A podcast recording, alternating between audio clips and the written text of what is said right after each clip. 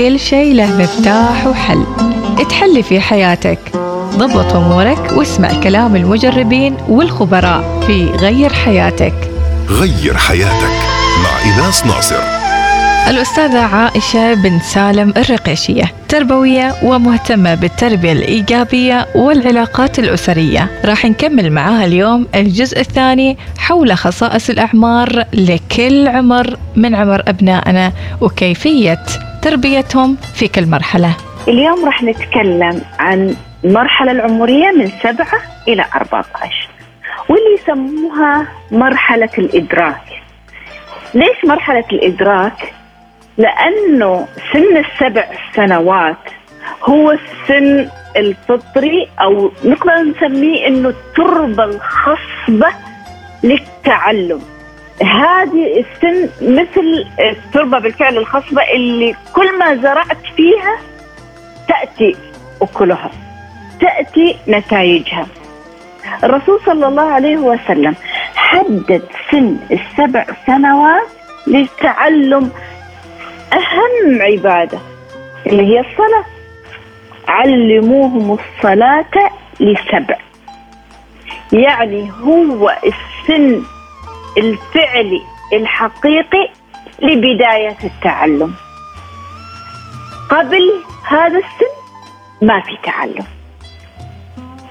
هنا يكون الموصلات العصبية معظمها خلاص آه تم آه اكتملت داخل آه عقل الطفل.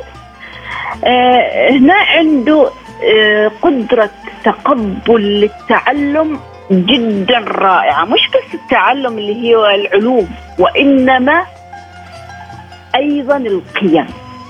تعلم القيم والأخلاقيات تبدأ من سن السبع سنوات. فلذلك هي تسمى بمرحلة الإدراك أو مرحلة التأديب. إيش يعني تأديب؟ ما معناها تكفيخ وضرب؟ لا. التأديب هي تعليم القيم والمبادئ. لذلك كانوا قديما يسموا المعلم مؤدب لأنه كان يعلم الأخلاقيات التهذيب الإتيكيت لكن ما الإتيكيت الحالي؟ الإتيكيت الإسلامي الخلقي القيمي. في هذا السن نبدأ نبني القيم. إيش هي القيم؟ هي الأخلاقيات اللي مذكورة في القرآن. أخلاقيات التعامل أخلاقيات البر أخلاقيات التعلم كل القيم. طيب كيف نبني هذه القيم؟ هل في غرس معين نقدر إنه إحنا نعلم أبنائنا القيم في هذه السن؟ أيوه. في أكثر من غرس ممكن إنه إحنا آه نعلم في أبنائنا القيم. منها أو أولها إنه يكون الأب قدوة. لأنه فعل واحد أو تصرف واحد من المربين أمام أبنائهم أحسن من 100 إرشاد أو أو, توجيه. الشيء الثاني القصص. القرآن الكريم مليء بالقصص. ليش؟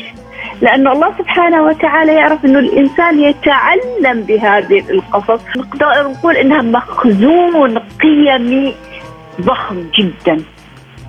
لذلك قصة ما قبل النوم للطفل السبع سنوات جدا مهمة من سبعة إلى 14 سنة. طيب إيش أحسن القصص؟ أحسن القصص؟ قصص الأنبياء قصص الصحابة قصص الصالحين والسير الذاتية سواء كان مسلم أو غير مسلم. لكن السير الذاتية فيها مخزون قيمي عالي جدا. طيب كيف أسوي القصة؟ هل مجرد أني أسردها فقط؟ لا. بعد سرد القصة تصير في مناقشة. لو كنت أنت مثلا بطل لهذه القصة من بتختار أي شخصية؟ طيب ليش اخترت هذه الشخصية؟ طيب إيش عجبك في القصة؟ إيش أحسن حاجة تتمنى إنك أنت تتعلمه من هذه القصة؟ وهكذا يكون في حوار نقاش دائم ما بين الأب وما بين آه ما بين المربي وما بين آه ابنائه حول هذه آه القصة. أيضا من طرق زراعة القيم إني أشوف معاه برامج مرئية.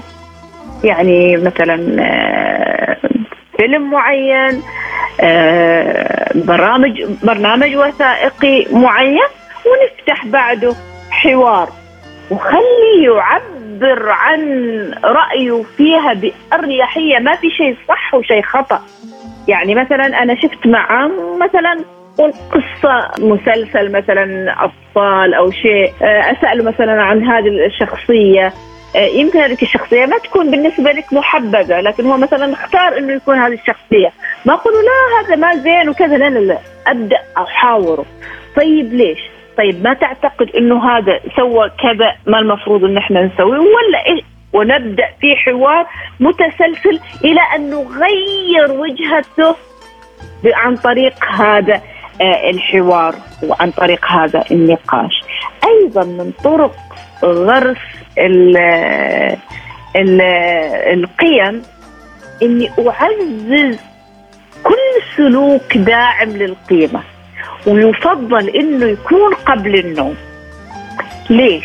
يعني مثلا عجبني اليوم لما سويت كذا تصرفك اليوم كان رائع لما شفت جارنا ورحت تسلم عليه آه مساعدتك لاختك اليوم واجد أسعدتني.